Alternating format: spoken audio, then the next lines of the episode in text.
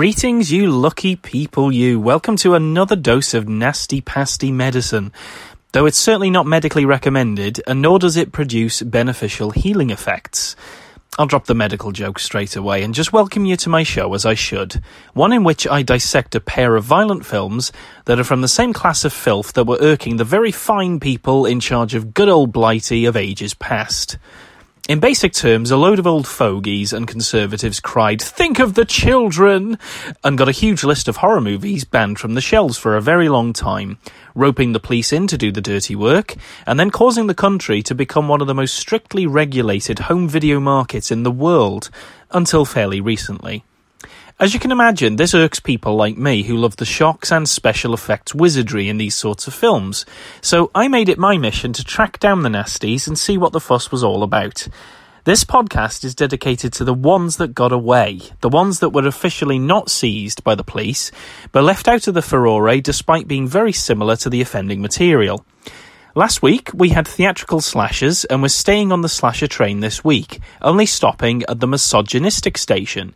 Yes, we've got two misogynistic slashers this week, in the form of Buddy Cooper's The Mutilator and Lucio Fulci's The New York Ripper. Arguably, Fulci's film is way more misogynistic in its execution, but there are moments in The Mutilator too which have this theme. Before we go on to them, however, let's look at misogyny in general. In today's modern era, we still haven't quite solved the problem of misogyny, even though really it ought to have been driven away by now. Misogyny is, of course, either the hatred or contempt of the female gender, and it's manifested in all sorts of ways from exclusion, discrimination, patriarchal oppression, uh, hostility, violence, and, of course, the infamous male privilege.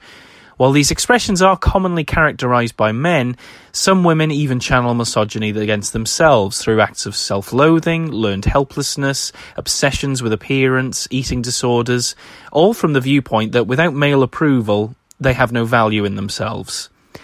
Well, I think part of the reason why misogyny still exists today is the fact that it's and the fact that it's been around for such a long time ties in with the fact that religion has continued to perpetuate misogyny in its own writings, and in a lesser sense, our own cultures too. Christianity, for example, teaches that having sex is a very guilty act, and that licentious, seductive women are the main cause of it, as harbingers of sin and damnation.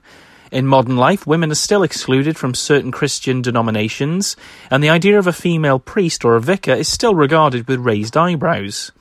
In Islam's text, the Quran, women are also depicted as only good if they're obedient, and describe men as the maintainers of women. And even in Greek legends, all the world's ills are attributed to a single female called Pandora, whose curiosity led to her opening a jar and releasing the evil into our universe. In modern times, social media continues to get progressively more aggressive and hostile in rhetoric with regards to women, especially those that speak out against said injustice. The horror film, and by extension the slasher flick, have also been cited as a perpetuator of misogyny due to the high incidence of murders and violent acts committed against women in, within.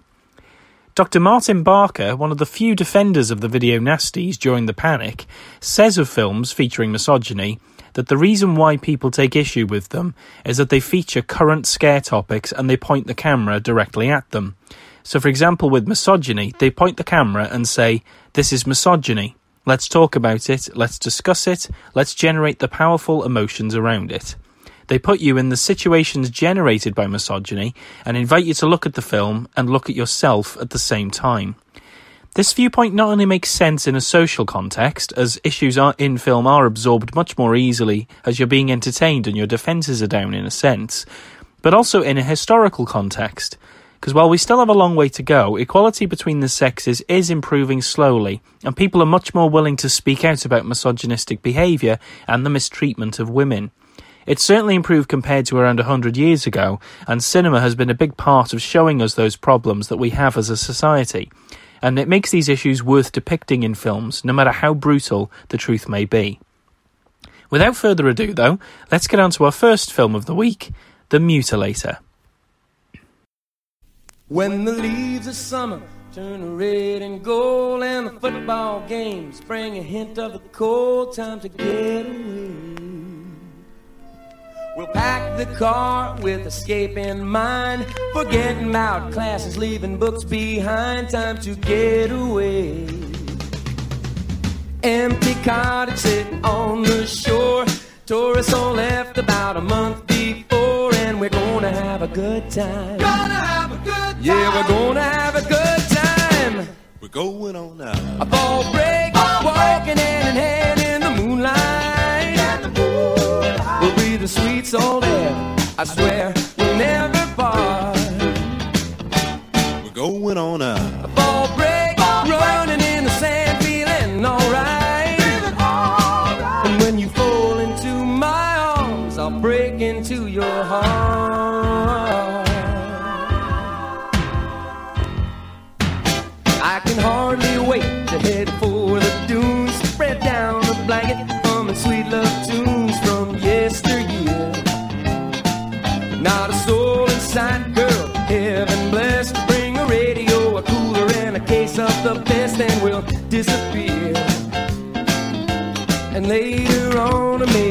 Maybe, uh, who knows, hey, swimming or surfing all birthday clothes, and we're gonna have a good time. Gonna have a Hey, good we're time. gonna have a good time.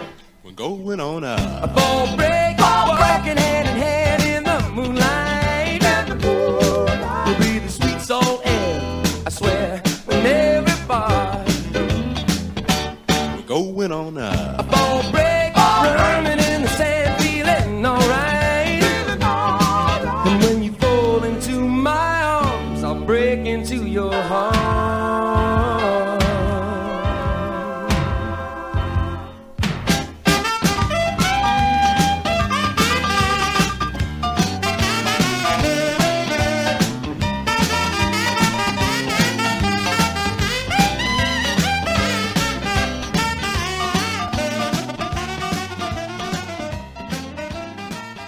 On his father's birthday, Ed Jr. cleans his gun collection as a surprise whilst his mother bakes a cake. Accidentally causing the rifle to fire, his mother is caught in the path of the bullet and is killed instantly. His father, Big Ed, arrives home and discovers his wife's corpse in the kitchen and then starts drinking, causing young Ed Jr. to flee. Many years later, while struggling for something to do for the fall break, Ed Jr. receives a call from his dad asking that he close the beachside condo for the winter. With his friends Ralph, Sue, Mike, Linda, and his girlfriend Pam, they decide to go along with this plan to exploit the condo for a small vacation. Arriving, they discover the door open and loads of empty alcohol boxes, raising suspicion within Pam, who wishes to call the police. Ed Jr. quells her fears, but as Linda and Mike make out in the condo's basement, Big Ed is revealed to be sleeping inside, clutching a battle axe and dreaming of Ed Jr.'s demise. After eating dinner, Mike and Linda go out for a walk and come across a swimming pool. Back at the house, Ed Jr., Pam, Ralph, and Sue clean up after dinner and decide to head out to catch up with Mike and Linda, wandering amongst the beach. While after fooling around for a while, Linda is suddenly dragged underwater and doesn't surface, and Mike doesn't notice as Big Ed drags Linda's lifeless body out of the pool. When he finally does exit the water himself, he notices that his clothes are sporadically strewn about the place. Following the trail and getting more of his clothes back, he soon finds Linda's underwear leading him into the condo's basement, where he's suddenly attacked by Big Ed, who tears into him with a powered outboard motor, mangling his chest and killing him excruciatingly. After it's over, Big Ed drags his body into a trophy room, where he also pins Linda's lifeless body to the wall. When the rest of the gang fail to locate Linda and Mike, they're suddenly surprised by a cop patrolling the beach, who explains that he hasn't seen the couple. Pam mentions to him the state of the condo when they arrived, and he returns to the house to investigate it. Once there, Big Ed ambushes him, stabbing him in the face with a machete before decapitating him with a battle axe. The group return and decide to play Blind Man's Bluff, with Sue hiding behind the table with the beer cooler on it. Pam and Ralph soon join, but once they're all hiding together in the dark, they fail to notice that the person walking in the kitchen is not Ed Jr., but actually Big Ed, who's sneaked inside to unlock all the doors. Eventually, Ed Jr. finds them and they suggest going to bed, so the whole group retires. Suddenly remembering, though, that they've forgotten to lock up, Sue has Ralph go downstairs to do so. During his travels, he goes into the basement where he suspects Linda and Mike are hiding, only for Big Ed to be lurking inside. When he opens the door into the trophy room, Big Ed rams a pitchfork through his neck, killing him before he sneaks into the house and removes a gaff. Sue becomes suspicious when Ralph doesn't return and enlists the help of Ed Jr. and Pam to help search for him after unsuccessfully locating him herself. Rather than search, Pam has had enough and wishes to leave, but Sue convinces her to search once more. Just as Pam and Ed Jr. leave to go look, Big Ed grabs Sue by the throat suddenly and slings her onto his workbench, shoving the gaff up her crotch and splitting open her groin before cutting into her neck. After going around the house, Pam and Ed Jr. arrive back at the basement to find Sue's dead body and the others, just as Big Ed starts to return. Bundling Pam into a closet, Ed Jr. fights with Big Ed, only to be knocked unconscious, bound, and then stabbed in the leg. Pam distracts Big Ed by bursting out of the closet and throws a tack into his head before stabbing him in the chest with a knife, incapacitating him. Getting the injured Ed Jr. into the car, Pam tries to drive away, but then the car fails to start. Big Ed, suddenly awakened, tries to break into the car through the back window, but Pam repels him with a cigarette lighter. The police start to arrive as the car splutters into life, with Pam reversing at high speed and colliding with a wall, bisecting Big Ed at the waist. Ed Jr. despairs as he realizes it's his father, only for Big Ed to inexplicably attack the police officer that comes over, severing his legs and laughing maniacally before expiring, dead at last. What's this thing? Oh, that's a gaff. What's a gaff? When you're fishing, and you see a big one up over the side of the boat, you can thing it. Hook it in 'em. Here. Nice.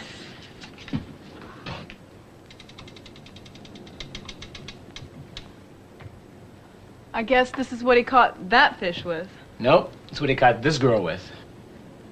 How did you know it was a girl? Yeah. And when he caught her, he slit her open. And a couple of dozen little baby sharks spilled out on the deck, all flipping around with the yolk sac still attached. Oh, yeah. You're sick. Nice. Bum bum bum bum bum bum bum bum bum bum bum bum. Tell us about this. This one's great. One night, Big Ed, I mean, Dad, and his buddies were all over here having a drinking party, and they decided to have a contest. Hey, let's throw pyramid singers to the wall! you know, they almost made it. Well, Dad won the contest, naturally, and this was his winning toss. He was so proud, he nailed a picture frame around it. Uh, huh. where are the bedrooms? Give us a break. There's a lot to like about The Mutilator. It's an incredibly well made and enthusiastic slasher film from the mid 80s when the golden age of slashers had pretty much closed off, but the second wave was in full swing. The slasher cycle's golden age began in 1978 with the release of Halloween, and it pretty much ended with the release of The Initiation in 1984. During this time, the slasher film lived its high rolling success in the grindhouse cinemas and through theatrical exhibitions. But with the advent of the Silver Age, which started in 1985 to all the way through to the 90s, the slasher film found less success at the box office, but found a home mostly on home video, where it began to flourish. The Mutilator began life in 1982 when director Buddy Cooper had around $86,000 left over after selling something, and he was conflicted about deciding whether to buy a new property or to make a film. He chose the film route, and he also decided he'd go to an actual film set rather than using any of the money to go to film school first. He instead went to a three week crash course in screenwriting and film production, where he met the teacher, John Douglas, who would become the co director. It was during these classes that Cooper first wrote the draft for this film, then entitled Fall Break. In the initial draft, there were a few differences, such as Big Ed's death scene, in which he was actually supposed to be ripped in two by a turnstile bridge, but the scene was rewritten once it became clear how difficult it would be to film such a scene. Likewise, Linda was originally supposed to be shot from underneath with a spear gun while she floated in the pool, which would then open up and violently drag her underwater. But they couldn't get the special effect to function correctly in the water, despite having made the prosthetics already. The decision to drown her instead was just thought of on the spot. Taking advantage of the fact that his father owned a beachside resort, Cooper chose to film on location at Oceanana Resort in Atlantic Beach and Morehead City, North Carolina. Ruth Martinez, who played Pam, was in college at the time and merely saw an ad for the casting when Cooper began to advertise that he was shooting in North Carolina. Matt Mittler was an acting teacher from New York, and his audition was in tandem with Ben Moore, who'd go on to play the cop. And in this case, Moore humorously was playing the part of Pam during Mittler's audition. Bill Hitchcock was only cast as Ralph just a few days before the shoot was about to start. Hitchcock was at a bar next door to the producer's office, and after hearing from the guy next to him about a film being made, he went there and asked if he could take part. At the time, Hitchcock worked as a magician and he did a few card tricks which impressed Buddy Cooper with both enthusiasm and the personality, landing him the role. Jack Chatham, who played Big Ed, was a local actor who was sourced through an agency, and he'd previously worked as a physical fitness and a basketball coach. Contrary to his nasty characterization, though, Chatham was actually a very warm person in real life. The film started principal photography in 1983, with a scheduled shoot to last 29 days, and it was shot mostly in chronological order with just a few exceptions. So the opening murder of the mother was shot first. Actress Pamela Cooper explained that it was just a simple bladder full of blood rigged to explode in order to show her gunshot wound, but she found it very hard to keep her eyes open during the subsequent scenes. The swimming pool where Mike and Linda fool around in was filled with milk in order to make the surface opaque so that the hide and seek looked natural and that the killer could not be seen attacking Linda when he drowns her. Mike's death was originally involving a prosthetic torso filled with blood and guts, but the motor unfortunately wouldn't cut into it properly, so instead they used some partial prosthetics with fake lacerations on it and just applied it to his chest. Sue's death scene of the gaff being inserted into her crotch was considered the signature kill of the movie that everyone would remember, and it was purposely written to be extreme, similar to the eyeball gag in Fulci's Zombie Flesh Eaters or the fetus eating sequence in Anthropophagus. Connie Rogers and Jack Chatham wanted to get it done on the first take, but during the first shot, one of the female crew members was running from the set screaming due to the effect that it had on her. The deputy, who has his leg hacked off in the film's climax, was actually a real amputee who was a friend of Buddy Cooper's. The shooting of this effect was actually quite frantic as daylight was rapidly approaching and the sandy area kept absorbing the fake blood between takes. As mentioned before, Buddy Cooper's father actually owned the resort where this was shot, so the cast and crew pretty much were accommodated and fed on set. The whole cast and crew also got on very well together and formed lifelong friendships between them even today. The set was also rife with pranks, as everyone was having a really good time, such as sneaking into each other's rooms and banging pots and pans in the middle of the night. During a birthday party for the special effects guy Mark Shostrom, which coincidentally occurred on a Friday the 13th, a food fight ensued that got the whole crew thrown out of the motel, which was quickly rectified by the owner, Buddy's father. Even the police were considered very helpful to the crew, who shut down traffic so that they could film outside the public library and also the drawbridge. This didn't prevent, however, the massive toll that the production had on the director Buddy Cooper, who actually had a bit of a minor breakdown around two thirds through the production, bursting into tears after having a long walk at the beach. Apart from the rather long credit sequence, which is still playing around 15 minutes into the film, the first thing that one notices about the film is the rather catchy but cheesy theme song, which, apart from anything else, references the film's original shooting title. It doesn't do anything massively original or refreshing, but the film does defy its genre on more than one occasion, but usually with its characters you have your archetypes for sure. You know, like Mike standing in as the jock, Linda's the generic slut character, Ralph's the Joker, Sue's the sort of nerdy one. Ed Jr. and Pam are probably the most interesting, though, as they seem to represent the final girl and the final boy, but not in the traditional sense. Pam, for example, is actually really rather sensible. She wants to call the police, and she doesn't want to just glaze over the fact that a battle axe is missing and that the house looks broken into. She also acts maternally, such as setting a dishes rota. It does seem to be on purpose that Pam would eventually get to be more of the protagonist towards the end, as a way of showing that even nice people like Ed Jr. can falter in moments of peril. Ed Jr., however, is almost the exact opposite of his father, only wanting to please other people, and he's quite devout in his devotion to Pam, really not caring that she's a virgin and that she wishes to remain so, going so far as to sleep in the same bed fully clothed. And they're actually kind of sweet too in their depiction, like suggesting a seashell gathering in the morning. Even the others, despite their insistence on drinking and screwing, they're not quite the stereotypical annoying kids that you'd expect. Well, with the exception of Mike. I mean, he's a pretty dumb one, and he only fills in the role of the muscle bound jock.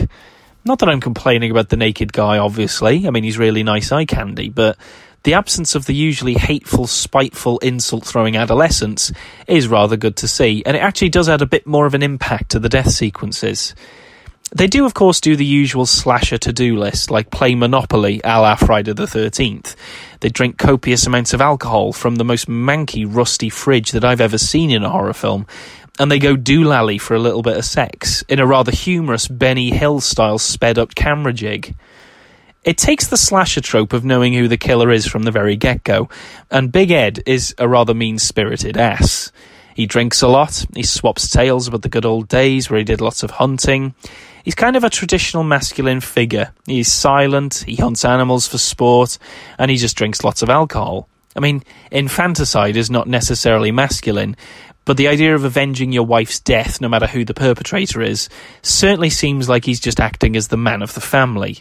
This does flow quite nicely into the film's elements of contempt for women. The misogyny in the film is implied several times, like the reference to the pregnant female shark being torn open with a gaff and causing its unbe- unborn babies to spill out. Even the mention of virgins being sacrificed has a slight tinge of misogyny. For example, the victims are stabbed with arrows, according to Ralph. Phallic symbols, if ever there were any. And this, of course, culminates with Sue's death, a rather torturous and sexually violent one, in which Ed drives a gaff into her vagina, causing it to erupt from her lower abdomen, and then tearing her open, not unlike the shark mentioned earlier. To Big Ed, the kids are clearly nothing but game, prey meant to be hunted with, with an air of brutality and, and a lack of empathy. This ties in slightly with how the original film was going to end, which hinted that the sacrificial mask frequently referenced was in fact involved with Big Ed's behaviour, related to a Mayan hunter's spirit that presumably was possessing him. This was meant to introduce the idea of a sequel, which the crew today are still enthusiastic about doing, which would actually focus on their angle of the sacrificial mask. The cinematography too is really, really sweet at times especially during the pool scene where you get these really, really intense blues clashing with intense yellows and oranges that are on the top of the surface of the water. Although some sequences would clearly work better with the murky VHS quality that definitely would have been around, such as the game of Blind Man's Bluff, which it looks a bit silly on modern releases as there's clearly enough light to see where everyone is. The showcased gore effects, though, are really where it's at. The string of bloody murders are all well realised and they're very graphic for the era, such as Mike's maiming with the outboard motor, the cop's face being stabbed with a machete and the subsequent decapitation, the pitchfork through Ralph's neck, and of course the money shot, the gaff through Sue's vagina. But the climax, too, of Big Ed being bisected is also pretty damn gruesome. The plot obviously is nothing to write home about, but when a slasher film is envisioned this well, who really cares? I mean, I'm a huge fan of the film, as I'd seen it on one of the early Vipco DVDs of the early 2000s. But I did find out later, to my dismay, that it was actually cut, but we'll get onto that later. Actor Matt Mittler, who played Ed Jr., had a small role in Sean S. Cunningham's Spring Break before getting the part on The Mutilator, which of course was humorously entitled Fall Break on the original script.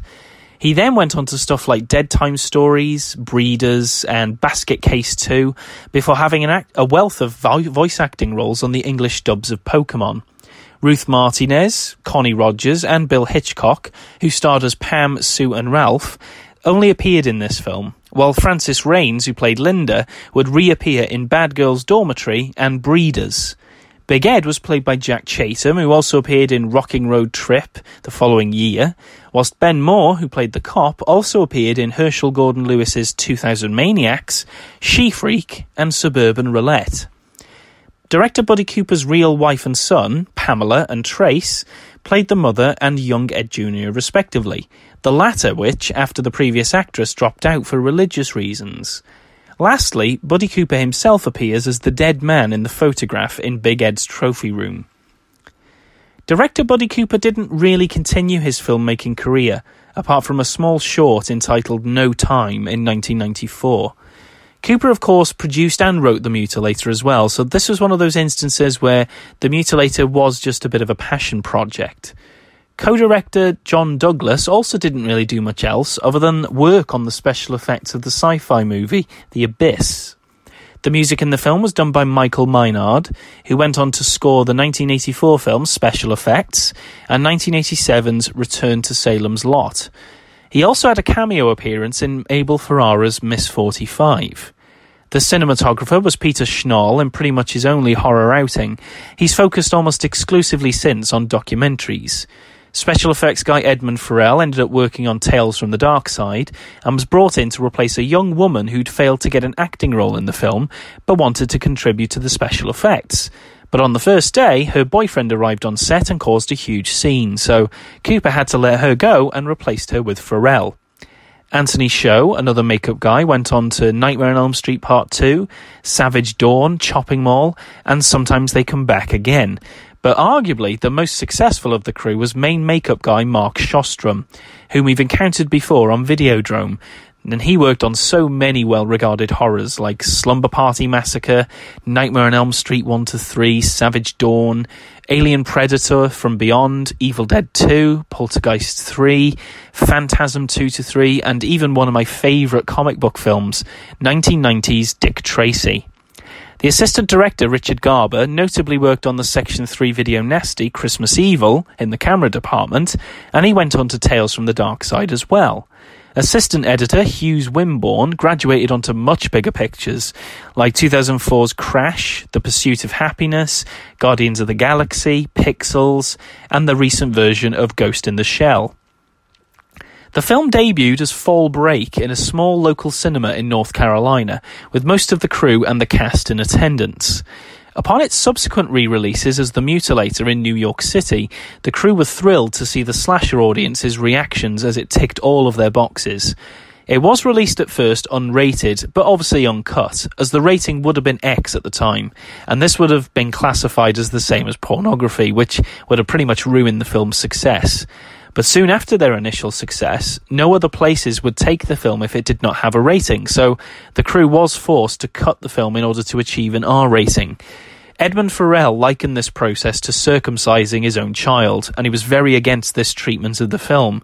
But as their hands were tied, most of the film's violence, including the aftermath shot of Mike's mutilation, the cop's decapitation, the shot of the pitchfork going through Ralph's neck, the majority of Sue's death by meat gaff, and the climactic bisection of Big Ed by the car, was all removed.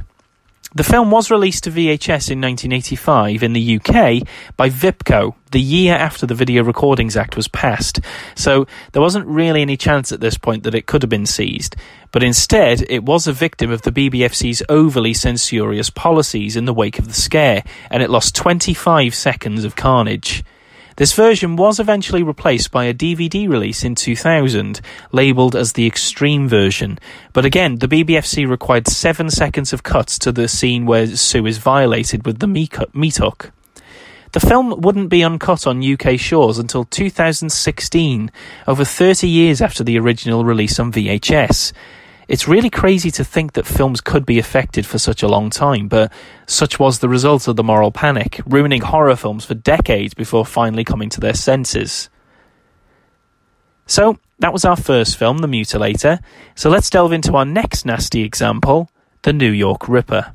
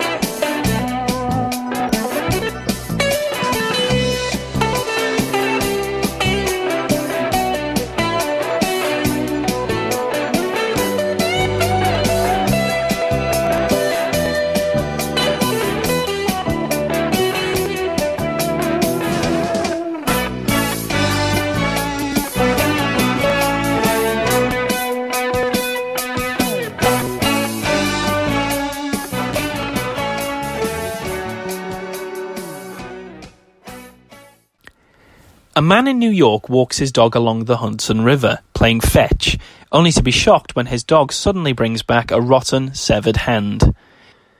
At a local police station, Lieutenant Williams interviews the dead girl's landlady and discovers that the deceased used to be a model and that she received a phone call the night prior from a man sounding just like a duck, with a peculiar quacking quality.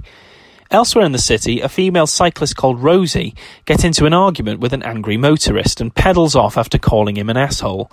She catches a boat and finds the guy's car as it crosses the river and vandalizes it using lipstick.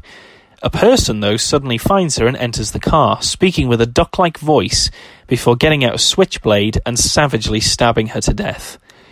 Williams learns from the coroner that a different blood type was present at the scene and is told by his superior to keep a lid on the affair to prevent a panic in the city.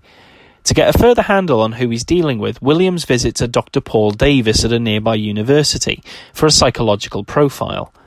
Later that night, a man with a mangy hand goes to see a live sex show and notices another woman in the audience called Jane, who's not only recording the performance on a tape recorder, but openly pleasuring herself. After the show's over, the female performer Eva retires to her dressing room, only to notice that someone has stolen the light bulb. After hearing some noises, she's suddenly attacked by the duck voiced killer, who shoves a broken bottle into her crotch, killing her. Shortly after, whilst relaxing with a prostitute he frequents called Kitty, Williams receives a call from the killer informing him of his latest conquest. Jane walks in on her husband listening to her recordings from the sex show, the two seeming to have a mutual agreement on the act. Later, Jane visits a downtown cafe and is accosted by a group of Hispanic men who sexually penetrate her using their toes under the table. When she appears to enjoy the ordeal, they reveal what's happening, embarrassing and humiliating her. That night, a woman called Faye notices the man with the mangy hand on a subway train, who seems to take a rather stark interest in her. She flees the subway when the train stops only to be followed by him.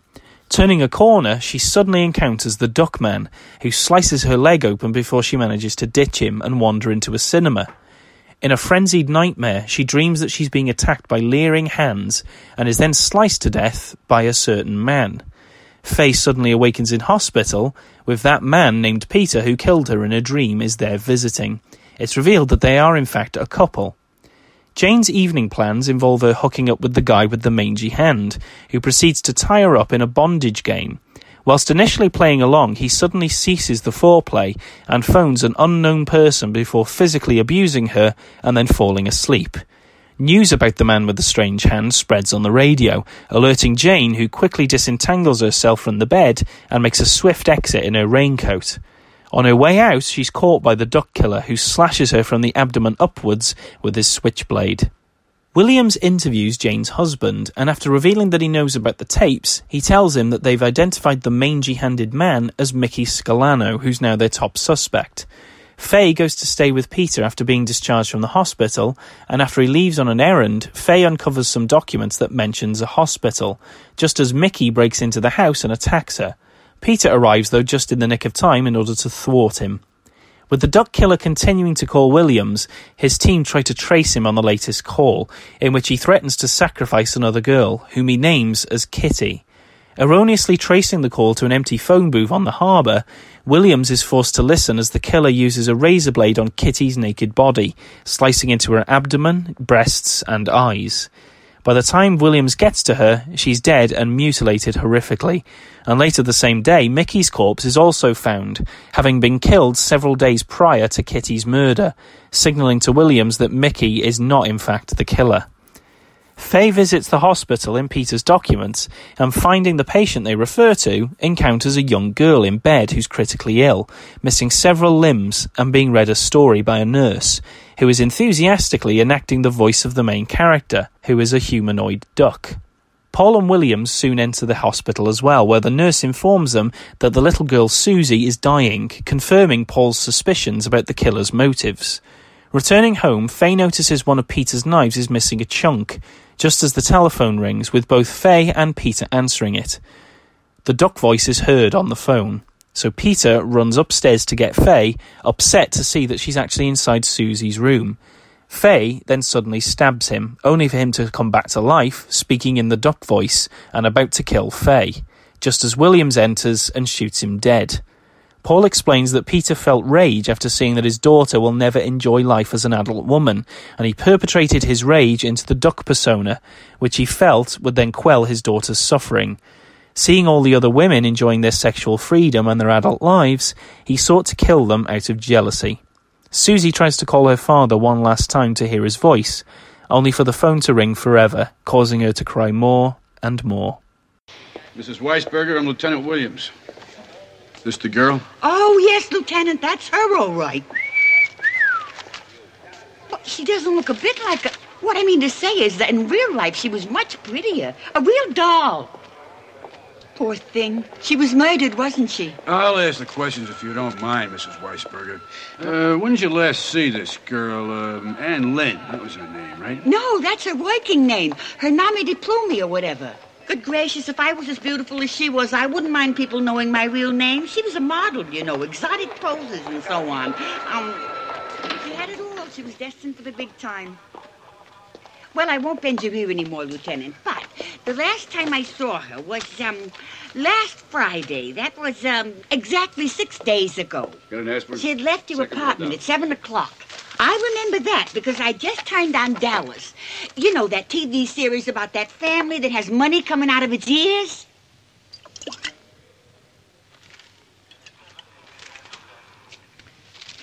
Well, it was just seven o'clock, and she got this telephone call from this um person. Biggest voice I ever heard. Sort of like a duck. Like a duck.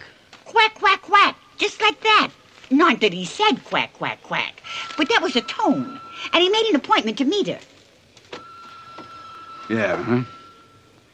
How come you heard the phone call? Well, um, my phone's on the blink, and sometimes it rings together with Ann's. So I answer, of course, and happen to listen in. Not that I pry, God forbid. God forbid. Well, this is one of those Fulci films that really makes the case for the constant accusations of Fulci being a misogynist. The New York Ripper is a very bleak, downbeat slasher film that actually functions narratively and stylistically as both a giallo and a Poliziotteschi film, rather similar to when we covered What Have They Done to Your Daughters and What Have You Done to Solange. Unlike those two examples, however, Fulci's film is not only a dark, depressing tale of murder, but its emphasis on sleaze, grime, and vicious, savage killings of sexualized women really sticks in the mind for many reasons. The first of which is the tone of the film, running through the characters, their dialogue, the cinematography, and the camera work. The camera is very leery, for example, perving on the first victim's legs and ass through the windshield of a car. In fact, the whole film and its depiction of New York is really, really dirty. The dingy, neon coated, greasy feel to the streets, the languid lingering of the uh, camera on adult shop fronts, the red lights, kinky posters, reps repeating fuck show, best girls in town. It continues further with images of the live sex show, drenched in dangerous red hues, and emphasised by Jane's character, who, in one of the most pornographic moments of the film, quite graphically pleasures herself. She's later assaulted when two Hispanic men penetrate her with toes under a table, in a sequence that is not only uncomfortable viewing due to its explicitness, but the act is non consensual. Matters then get further complicated when the act becomes consensual towards the end, only for the men to reveal what's happening, humiliating the vulnerable Jane. Mickey Scalano's apartment is rife with pornography from top to bottom, with a black cock shaped crack pipe and drug paraphernalia. I mean, it feels truly seedy rather than erotic, and it makes the viewer feel slightly dirty and unclean having watched it, similar to kind of wanker's remorse after you've finished. This nastiness is then kicked into high gear as the murder sequences are so excruciating to experience, making this one of the most uncomfortable films to sit through, even for someone like me who loves that kind of Italian American grime and sleaze. I found the film very overwhelming at times. You certainly can't say that Fulci doesn't know how to set up and maintain an atmosphere of sleaze. Secondly, the film's characters. I mean, the misogyny in this film is utterly rife. Characters spout that women should stay home as they're a menace to society and they have the brains of a chicken. The coroner, living up to the cynical New York archetype, just dismissively characterizes Rosie's murder as a blade stuck up her joy trail and she was split wide open.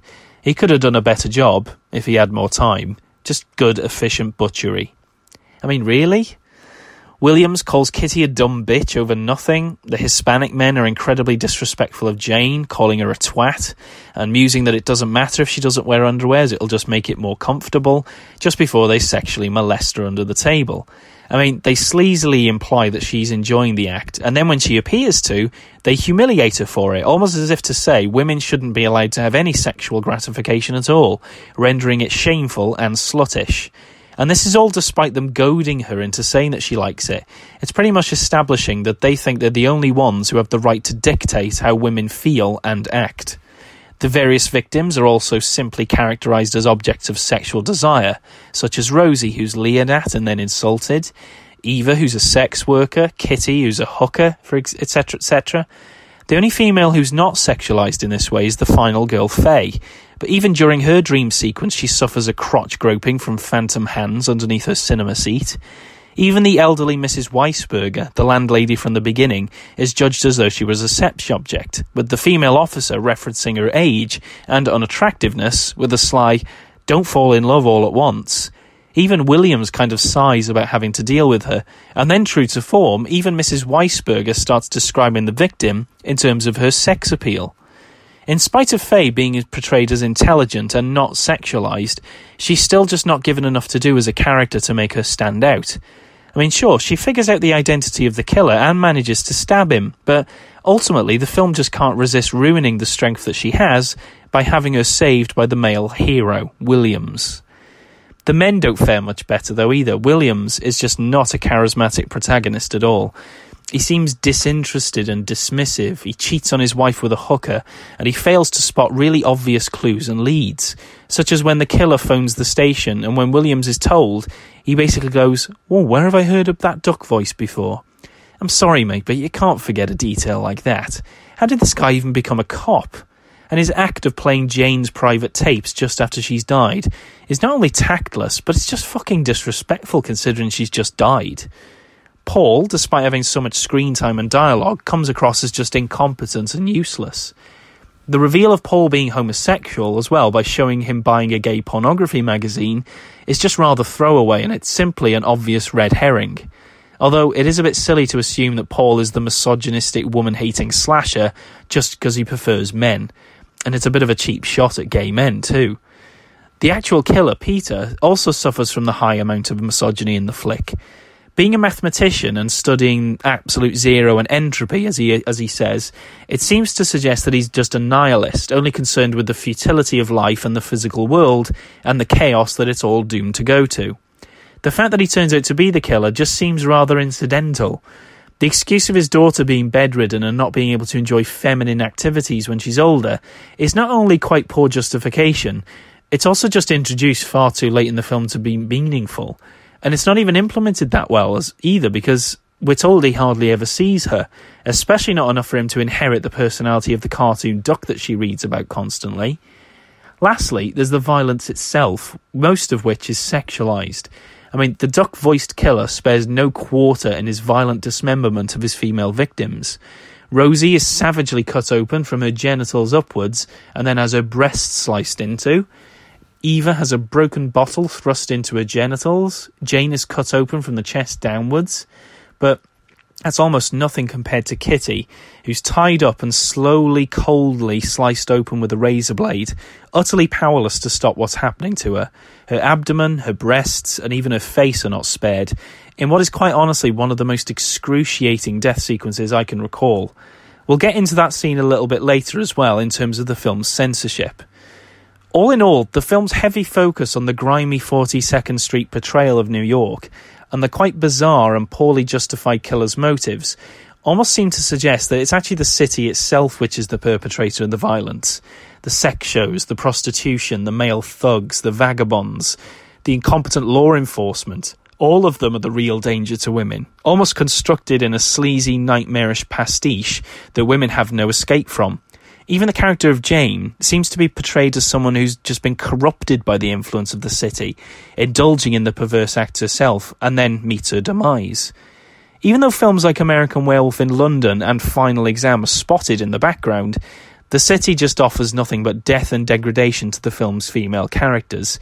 And it's one of those films that doesn't even end in a particularly cathartic fashion, ending with Susie's eternal crying at never having her father answer the phone again. It's just exhausting.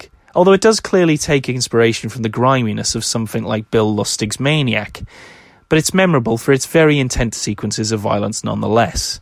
Strangely, having seen the Japanese VHS artwork for this film, it seems to be that Kitty's death was actually originally even more gruesome than it ended up, with some additional injuries detailed on her face on the cover.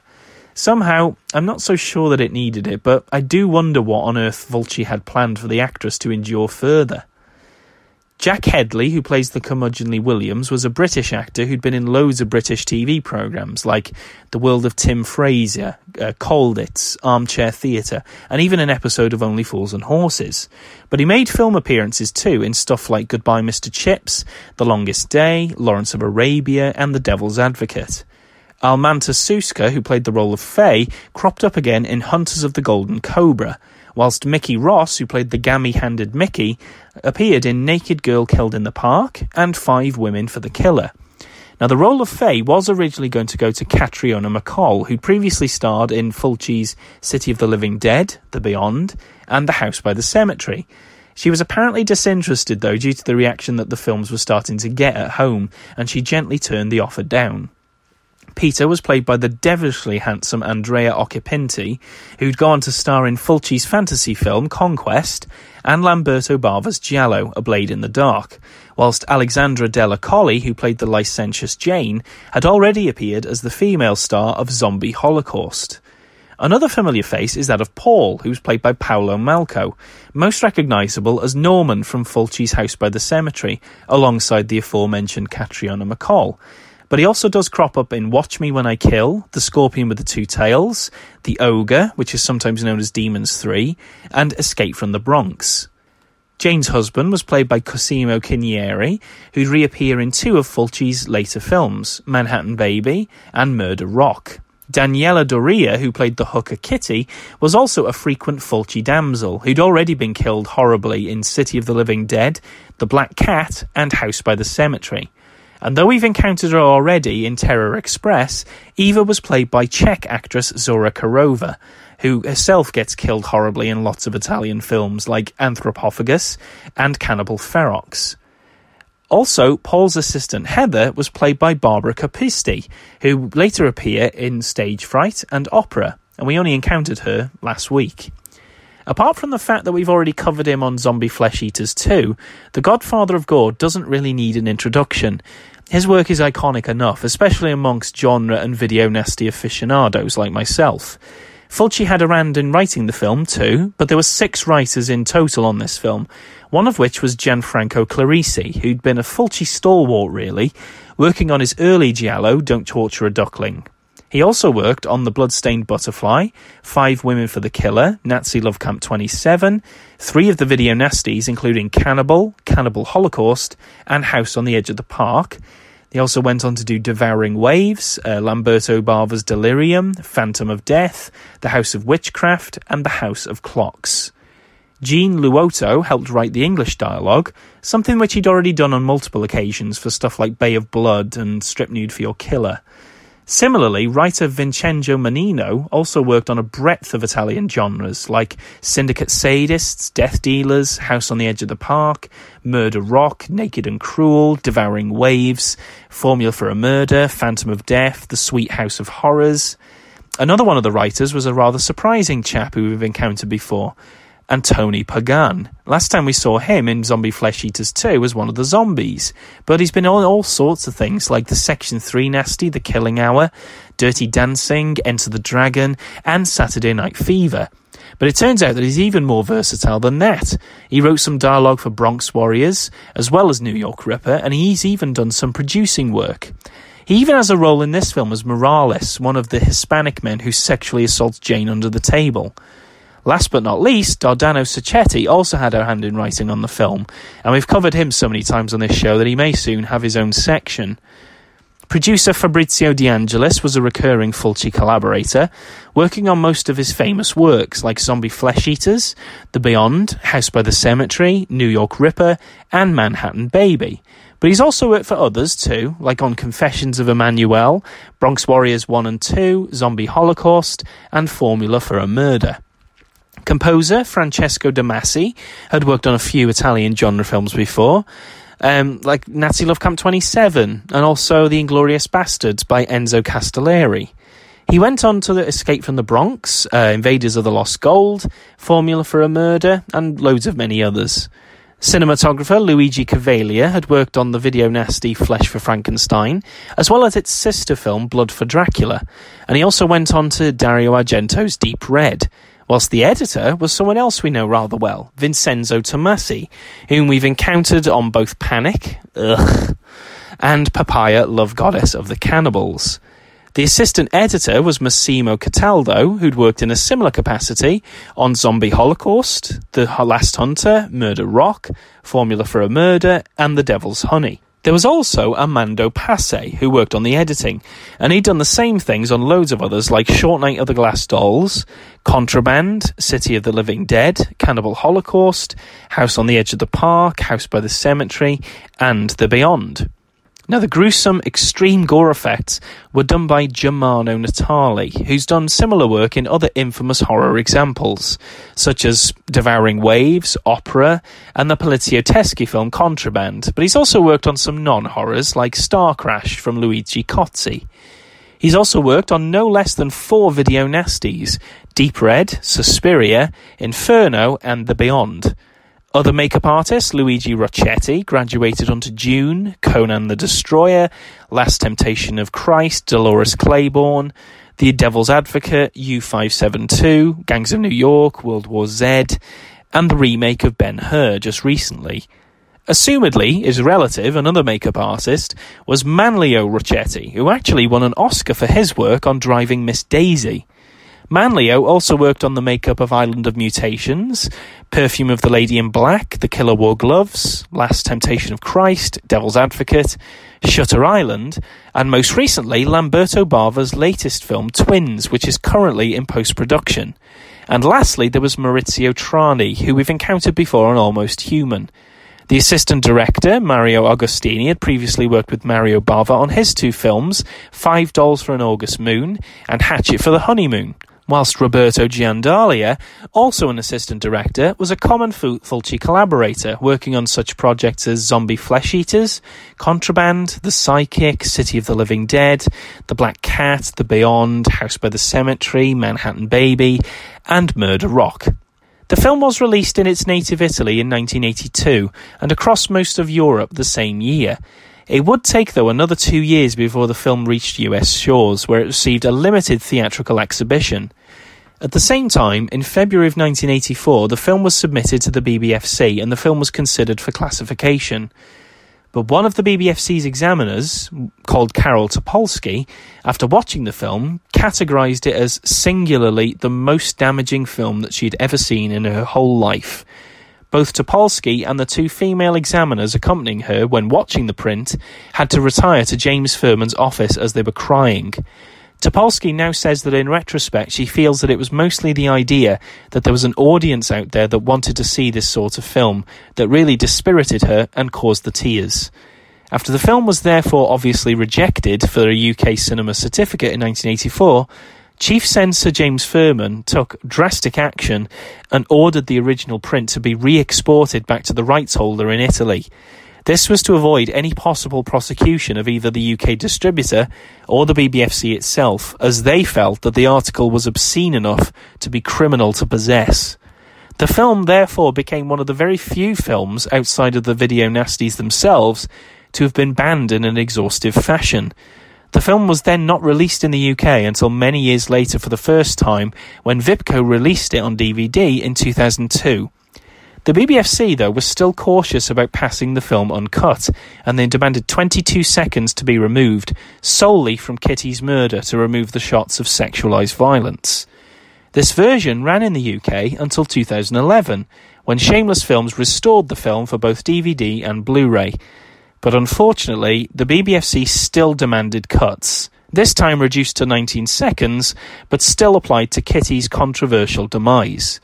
The BBFC's policy of sexualised violence is still so strong that the shots of Kitty's belly being cut and her nipple being split in half is just too much. So, oddly, it's one of the few films that remains cut in this country, despite the contentious material not being animal cruelty.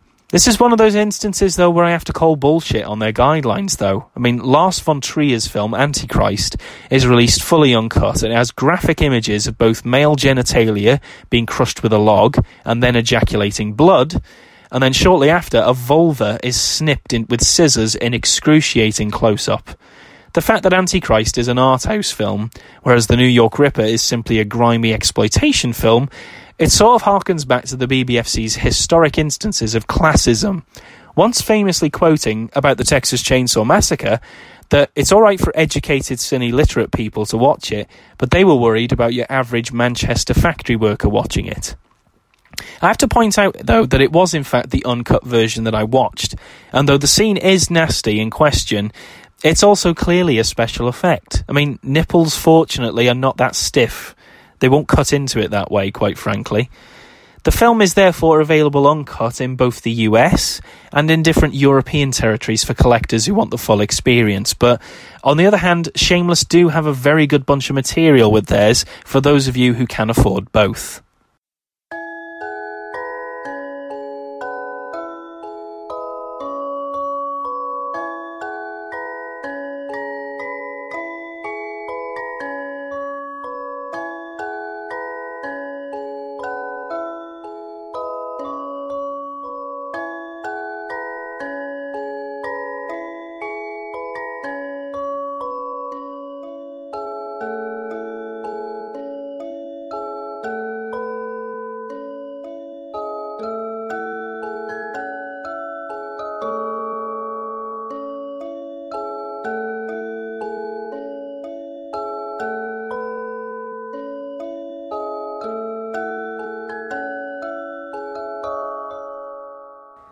So that was the New York Ripper, and it's the second film that I'm covering this week. So that does mean it's all over for now. So thanks as ever for joining me, and I'm sorry for the rather maudlin subject matter. Next week, we're covering two Giallo films again, just because I love them so much. The theme, though, is influential Giallo films, so I've chosen two that had particular influence on both the director's later work and other directors subsequently. They are Lucio Fulci's Don't Torture a Duckling and Sergio Martino's Torso. Until then, if you do have any thoughts or feedback on any of the films that we cover, by all means drop us a message on either Twitter or Facebook, or even just send me an email, nastypastypodcast at gmail.com. Until then, take care of yourselves, peeps, and remember to tune in next week as well. Farewell, everyone!